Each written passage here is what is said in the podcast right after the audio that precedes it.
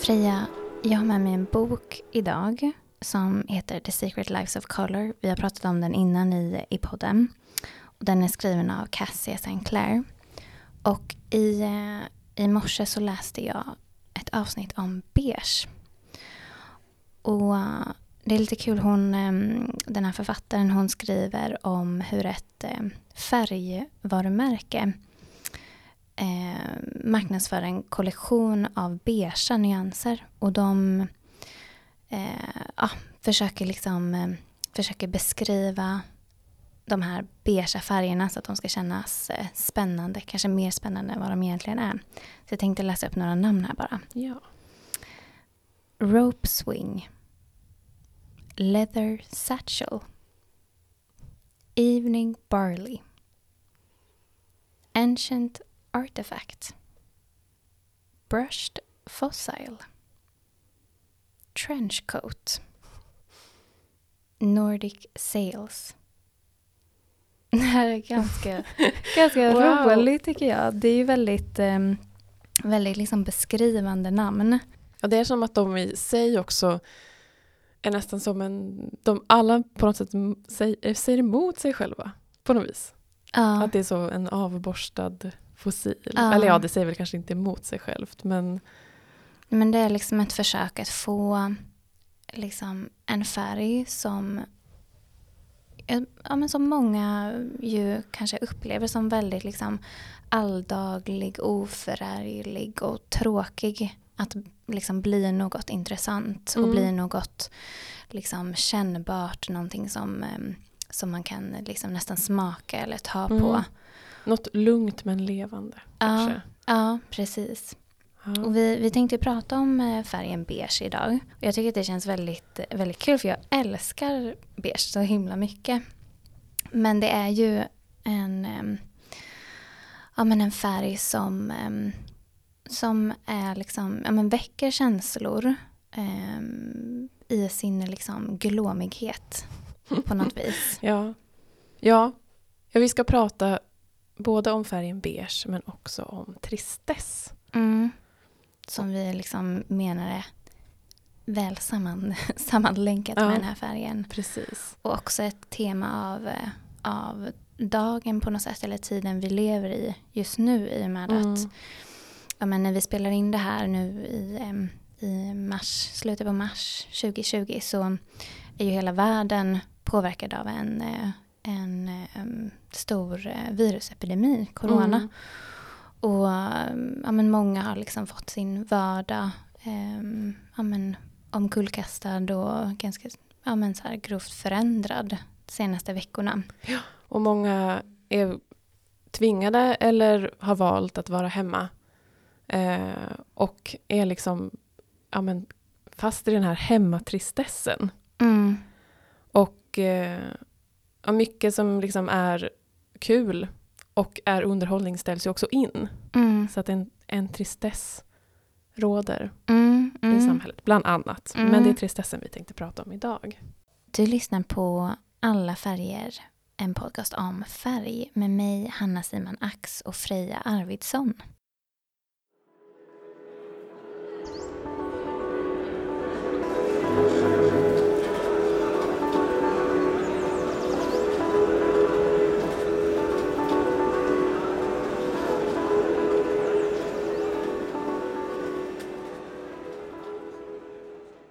Om man ska börja någonstans så, så tänkte vi att, ehm, eh, att man skulle kunna börja med liksom ordet beige så som vi ju brukar göra lite i det här ehm, eh, poddformatet. Och eh, själva, själva ordet beige det kommer från början från ett, eh, ett tyg som så många färgord gör.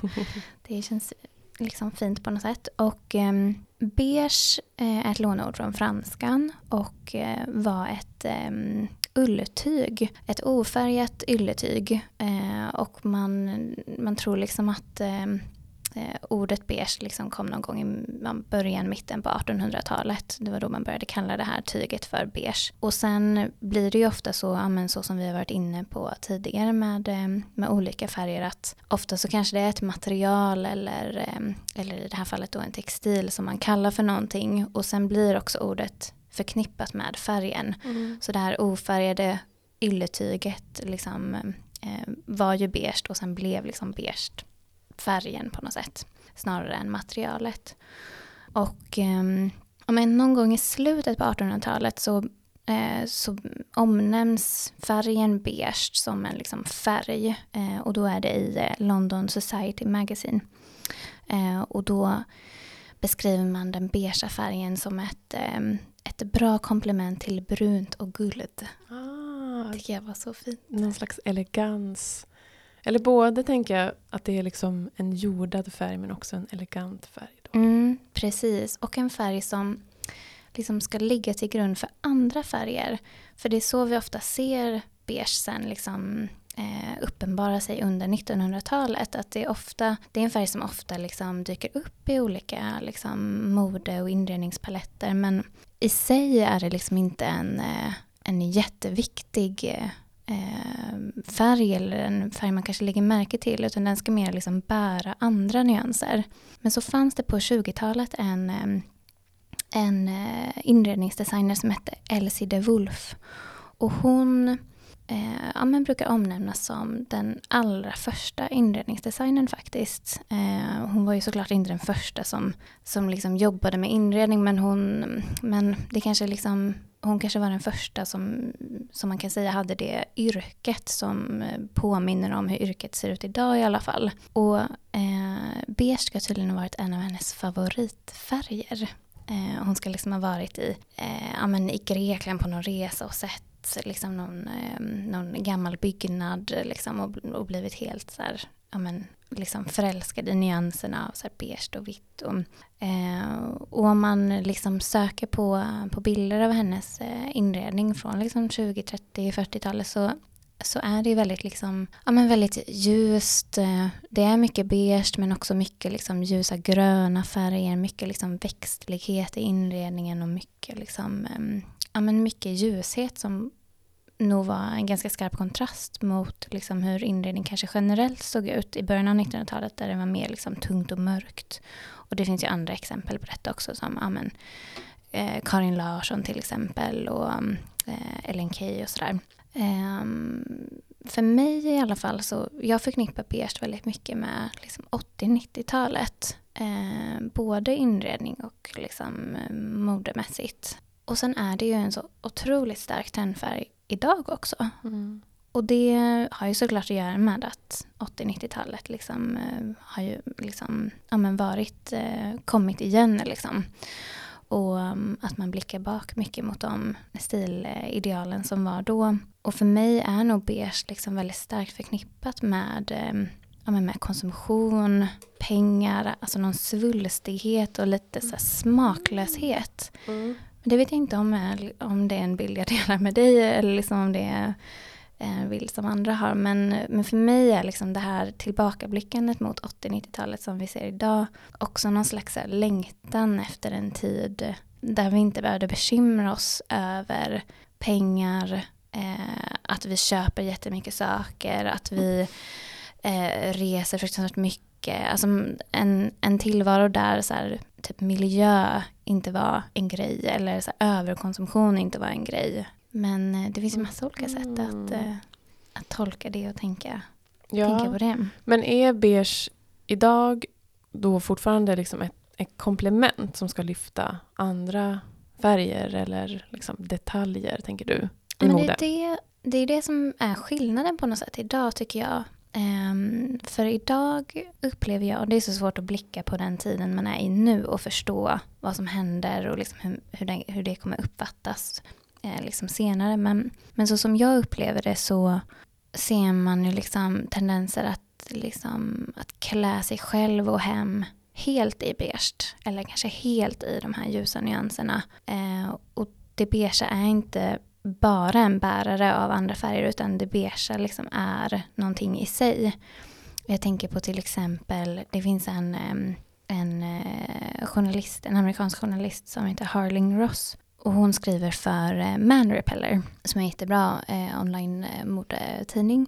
Hon har liksom myntat en hashtag som eh, hon kallar för stick of butter som är liksom eh, en så här stil, ja, men en stilidé där man klär sig helt i liksom beigea eller ljusgula eh, nyanser.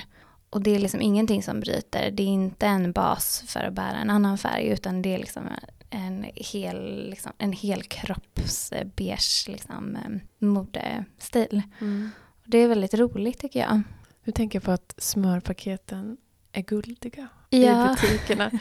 men, eh, men så tänker jag också på att smöret är ju...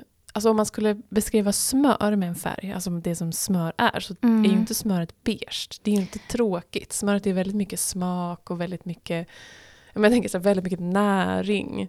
Ja. Eh, en väldigt, att beige är kanske inte en så mätt färg, tänker jag. Men smör är, är väldigt mätt. Ja, ja. I eh, en annan bok som vi liksom har refererat till i podden innan, eh, som heter, alltså gud den här titeln, Werners nomenclature, alltså nomenclature of colors.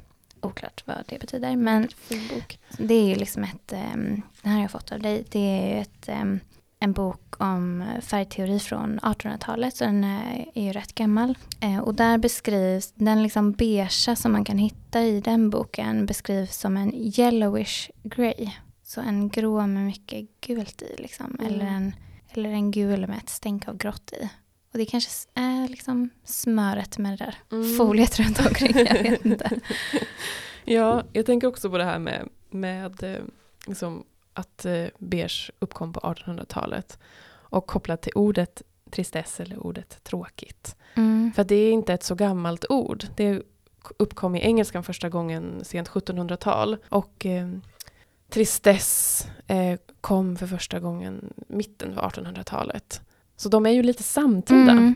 Exakt, det är så intressant. Men så här, vad liksom, alltså tristess, det känns ju som en ganska, det måste ju vara en rätt modern, modern känsla eller en modern företeelse då. Eller så här, man måste ju ha känt tristess innan också men kanske inte, man, man kanske inte skulle beskrivt den känslan på det sättet. Nej. Eller, Men de här stick of butter personerna då, för det är ju Ja. personer som hashtaggar sig själva också väl? ja, precis. som en gammal.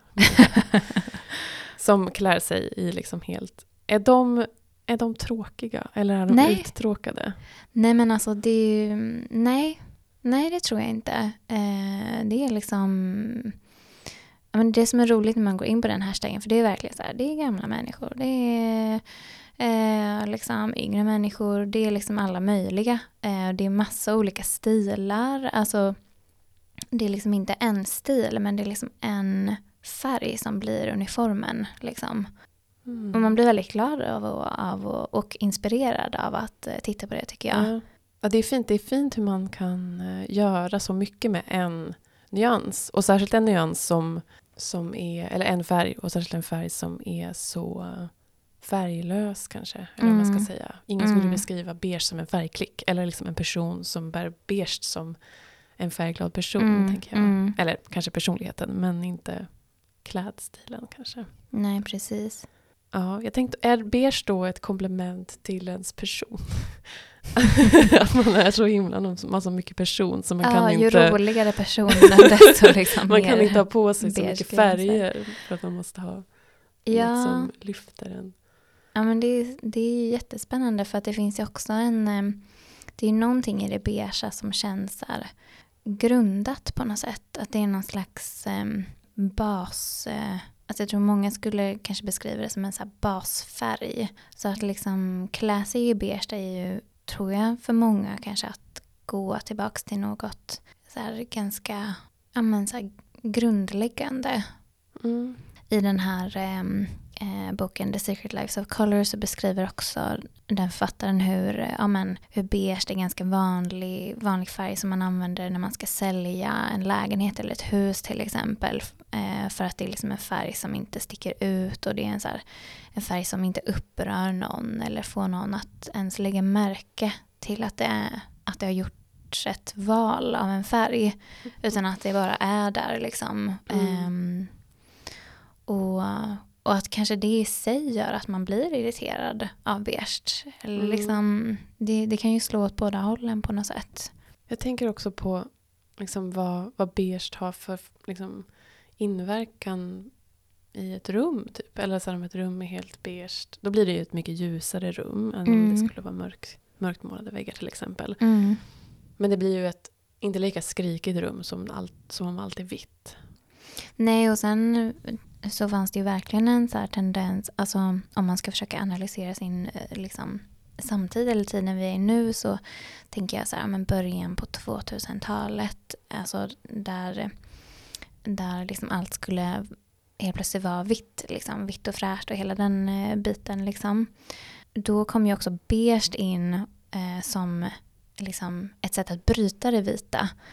Att så här, det vita var basen och sen kanske man hade en liten kaffelapp kaffelatte fondvägg. Eller liksom, Just det är så roligt så här, Solsidan-avsnitt. Jag kollade på det i morse också. Då, ehm, ja men det utspelar sig ju i um, ja, men, um, ett ganska liksom, rikt område i Stockholm, villaförort liksom.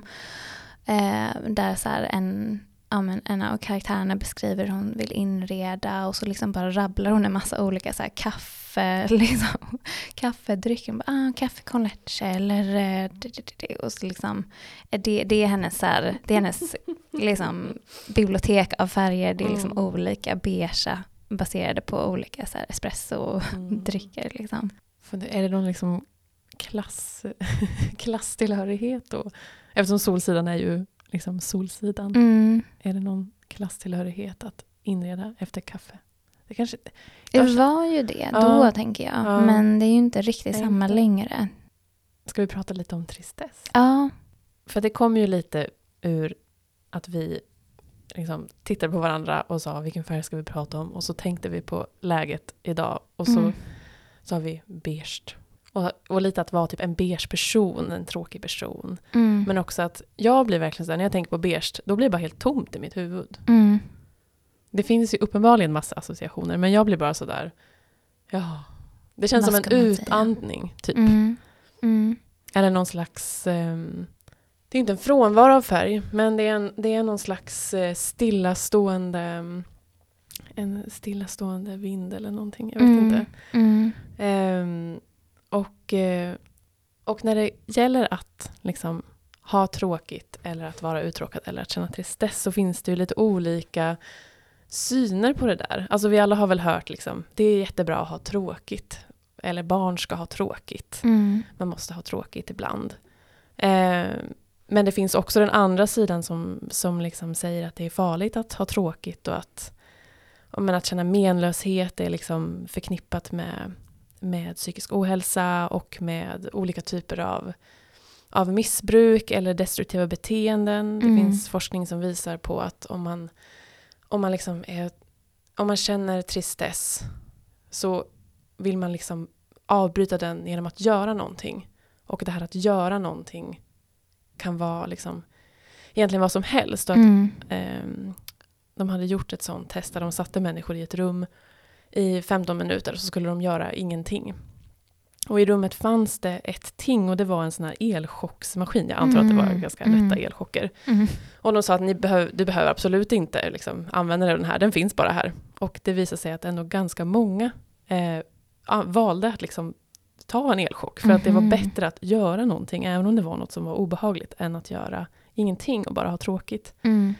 Och på samma sätt ser man att liksom, beteenden, alltså ja, men destruktiva beteenden, så som drickande eller liksom jag tänker att scrolla Instagram för tusende gången samma dag är också Mm. ett sånt beteende som man, liksom, man Mm. vet att så här, jag kommer inte må bättre av det här men nu man måste jag fly den här tristess, känslan av tristess. Mm.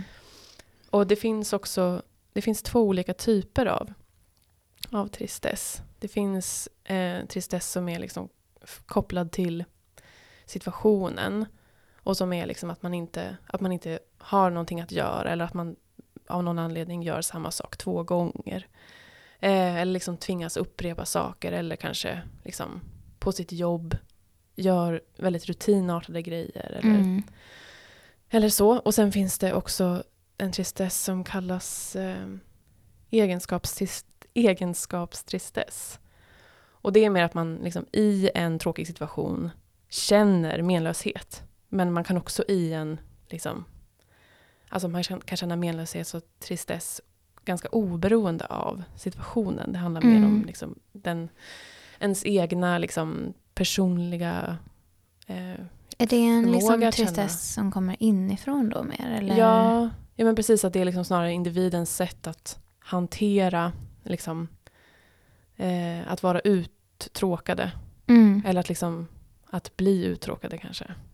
Just det, och kanske ens liksom ens förmåga att, typ, att, att hitta på saker att göra när, när det där vakuumet uppstår. Liksom. Eh, jag tänker på det här med ja, men, avhållsamhet var ju någonting som vi pratade om innan vi började spela in. Mm. Att, eh, ja, men att nu är det liksom tider då man ska avstå från, från mycket. Och vad det gör med eh, kreativiteten på Mm. något sätt. Liksom, eh, för i vissa fall kanske det här kan liksom, eh, generera jättemycket inspiration och, liksom, och göra att, ja, men så här, ibland kan ju begränsade förutsättningar göra att man, att man känner sig extra kreativ och, liksom, och vill att man ser, ser möjligheterna lättare på något sätt när ens, liksom, eh, när eh, ens tillvaro är mer begränsad.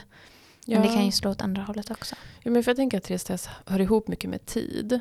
Att om man, att man har mycket tid men man har inte någonting att fylla den med så kan det uppstå tristess. Mm.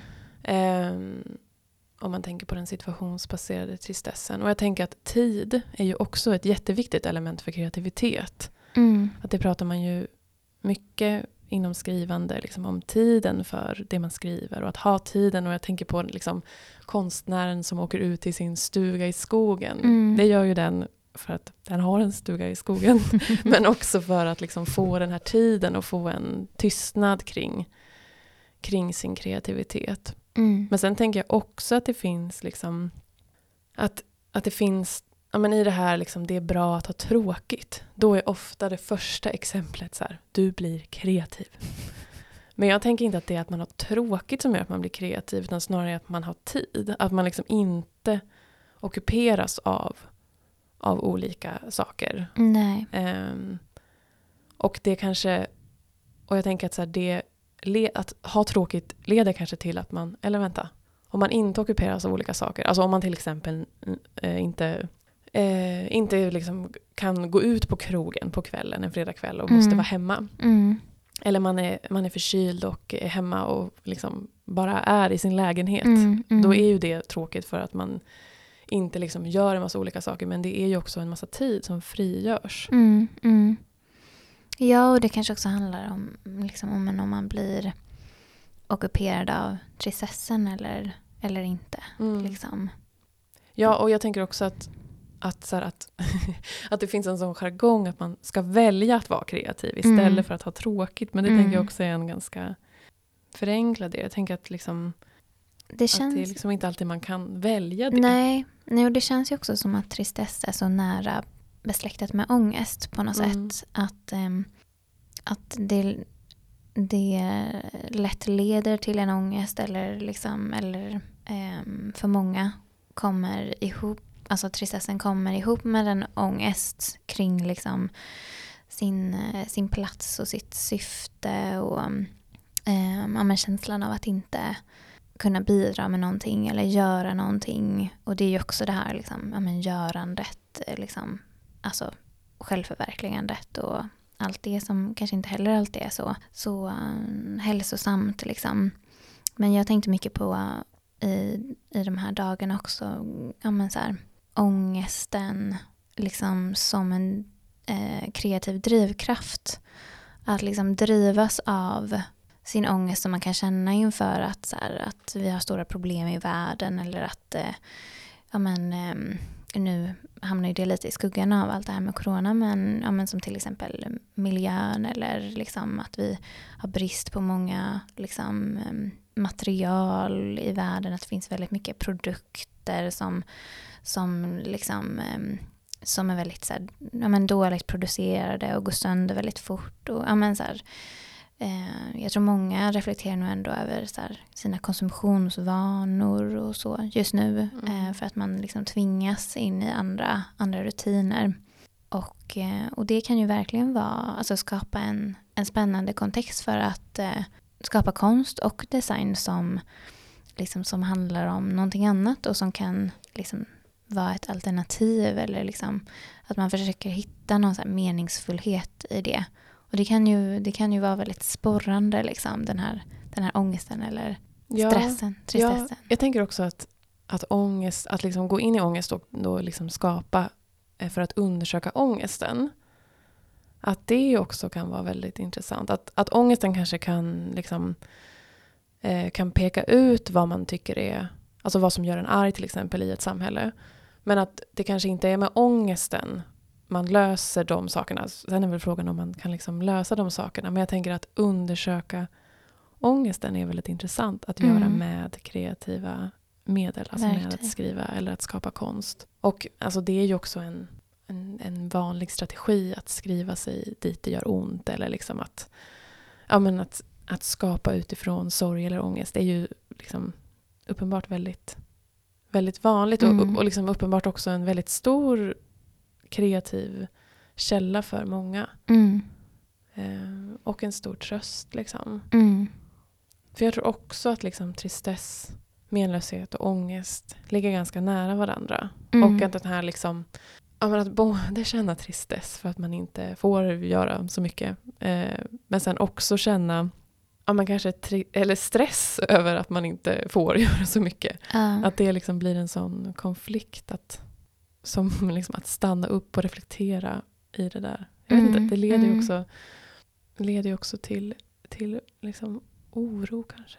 Jag tänker alltså att, att tristess är ett sånt sent ord. Jag tänker att vi också säger att vi har mer tid idag än vad mm. vi hade innan. Liksom, mm. På ett sätt. Mm. Men jag läste också att liksom, tristessen har ökat eh, under senare åren. Mm. Liksom, för, att det, för att man också fyller sin tid med, med mycket liksom, digital, digital tid. Och det är klart att all digital tid inte är menlös, självklart. Men jag tänker att många sådana beteenden när man kanske hade behövt något annat men att istället typ kolla sina sociala medier mm. också bidrar till tristess. Även mm. om man liksom aktiveras och gör någonting så kan man ändå känna tristess. Mm, mm. Verkligen. Jag känner att det liksom, för mig så finns det en så himla stark koppling till allt, alltså mellan allt det här som vi pratar om eh, med tristess och så och färgen beige. Men det är som att jag inte riktigt kan sätta fingret på vad det är. Jag tänkte också på ja, mitt examensarbete som jag gjorde för några år sedan. Det handlade om eh, så utmaningar inom textilindustrin och ja, så hur, mm, hur man kan liksom, eh, skapa, hur man kan designa liksom, ja, men på ett ansvarsfullt sätt med liksom, framtiden i åtanke och sådär. Och eh, nästan allt som jag gjorde var beige. Men eh, ja. jag tror inte riktigt att jag fattade varför Nej. jag valde det då. Eller jag hade liksom lite olika tankar. Men, och jag vet fortfarande nog inte riktigt varför, varför det känns som att det finns en så stark koppling. Men det är ju någonting både liksom symboliskt och rent så här materiellt. Alltså, um... Jo, men jag tänker att mycket, att mycket material, att beige är en sån, alltså också naturnära färg. Mm på ett sätt. Alltså man tänker på hållbarhet. Den känns inte som en syntetisk färg. Nej, exakt. Liksom. Ofärgad. Liksom, um, o, um, ja, men om man går tillbaka till den här ofärgade men också att det. Ja. Alltså kanske också att det är hållbart att ingå i... För om beige är liksom en sån... Det är ju inte en ensam färg som ska själv göra allt. Det är ju en färg som ingår med andra färger och som kom, kompletterar andra färger. Det kanske finns något mm. sånt kollektivt med det beigea. Mm. Ja, kanske det. Tycker du om beige? Um, ja, eller? Du har typ beige, eller jag vet inte, du har en slags brun kofta som du har fått av mig. Ja, jag gillar ju brunt, men jag har nästan inga beigea ting i mitt liv. Jag gillar, alltså, men jag blev sugen på beige nu.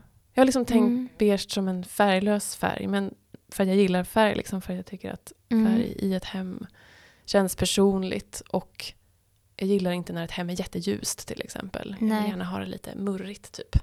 Men det känns som en färg att vila i och jag gillar ju att vila. Mm. Alltså att den i sin eh, oförarglighet är ganska lugn. Och eh, att man kan liksom lätt förknippa den med att gå ner i tempo.